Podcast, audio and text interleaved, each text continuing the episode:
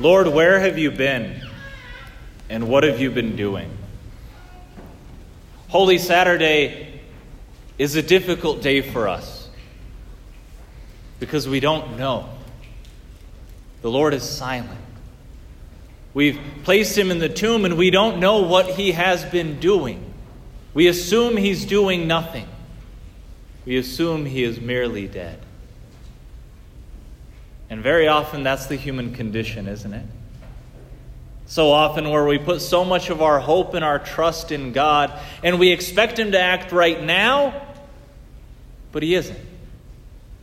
We think we need Him to do this specifically, and He doesn't do it.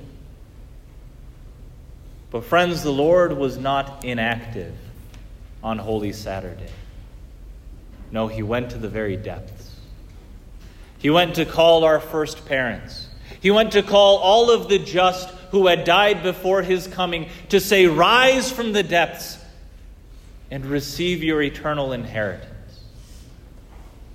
And this teaches us something. Because when it seems he's not working in our lives, when it seems he's silent and perhaps not there, it might be that he is in the depths of our heart. In those places that we have sealed shut as a tomb, saying, No, no, no, Lord, you cannot meet me there. Not in the depths. Not where I have shame, not where I have pain.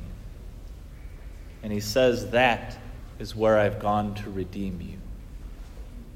Friends, our life is a Holy Thursday punctuated by Easter Sunday, or a Holy, all of it, Holy all of it, but it's a Holy Saturday punctuated by Easter Sundays. So often it feels like he's not doing anything, but it's at that time that he might be working the deepest redemption. There is a beautiful second reading to the office of readings today, which is the prayer that every priest, every sister, and uh, all of the lay faithful are encouraged to pray. And it's one of the most beautiful homilies that was ever preached, I believe. And so I'll read a little bit from it.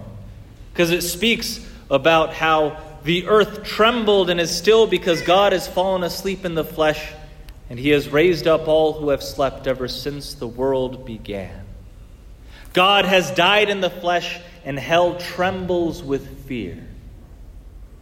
He has gone to search for our first parent as for a lost sheep greatly desiring to visit those who live in darkness and in the shadow of death, he has gone to free from sorrow the captives Adam and Eve, he who is both God and the Son of Eve.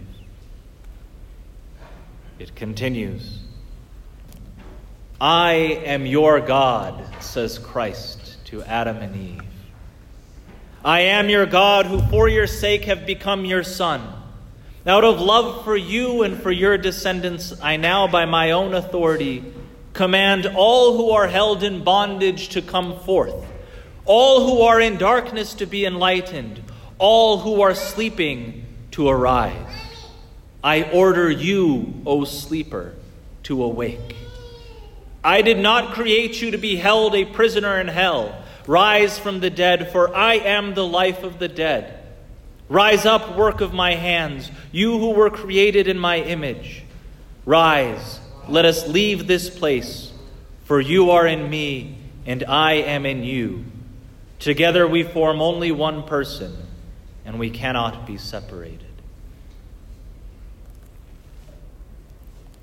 Friends, the Lord is doing a powerful work in us tonight. But when He meets us in the depths of the pain and in the shame, he meets us there to lead us out of it.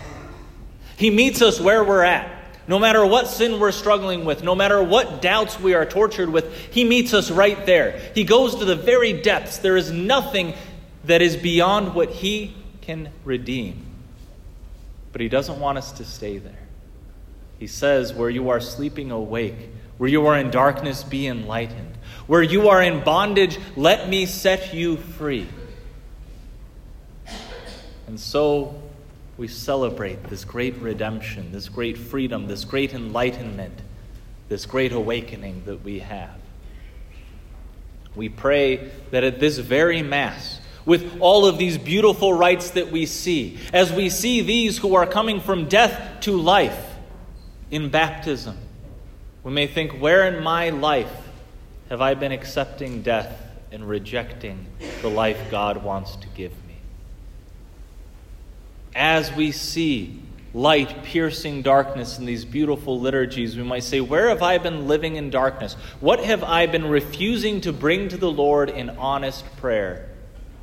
And how can His light pierce that darkness within which I've been living?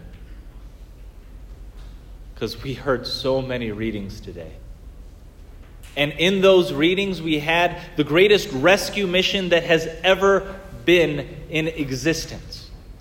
We, we read there the greatest and most passionate love story that was ever written, and it was written through human history. We read there how God created us for goodness, and we turned from Him.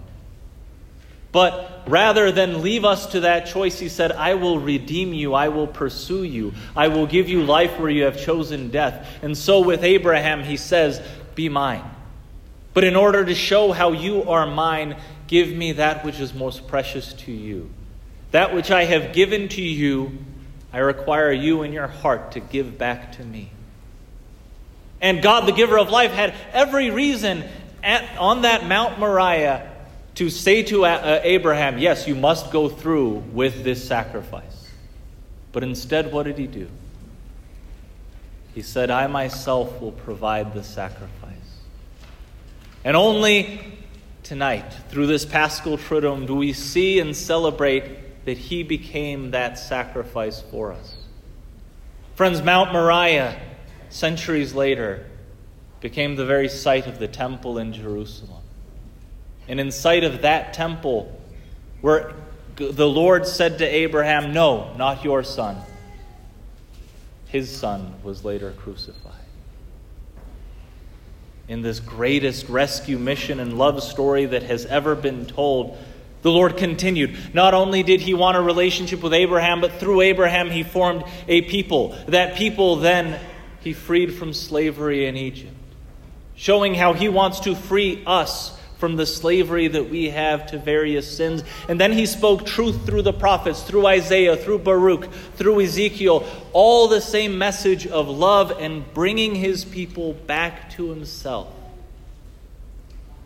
And then finally, with Ezekiel, he said, I will give you new hearts. And that's what we want tonight. Wherever we've been dwelling in darkness, wherever we have been choosing death and not life. Wherever we have been in need of being freed from bondage, wherever our heart may be tired and jaded and hurt and trapped, we give it to the Lord and we say, Create in me, by the passion of your love and the glory of your resurrection, create in me a new heart, O Lord, for me to love you with tonight and forevermore.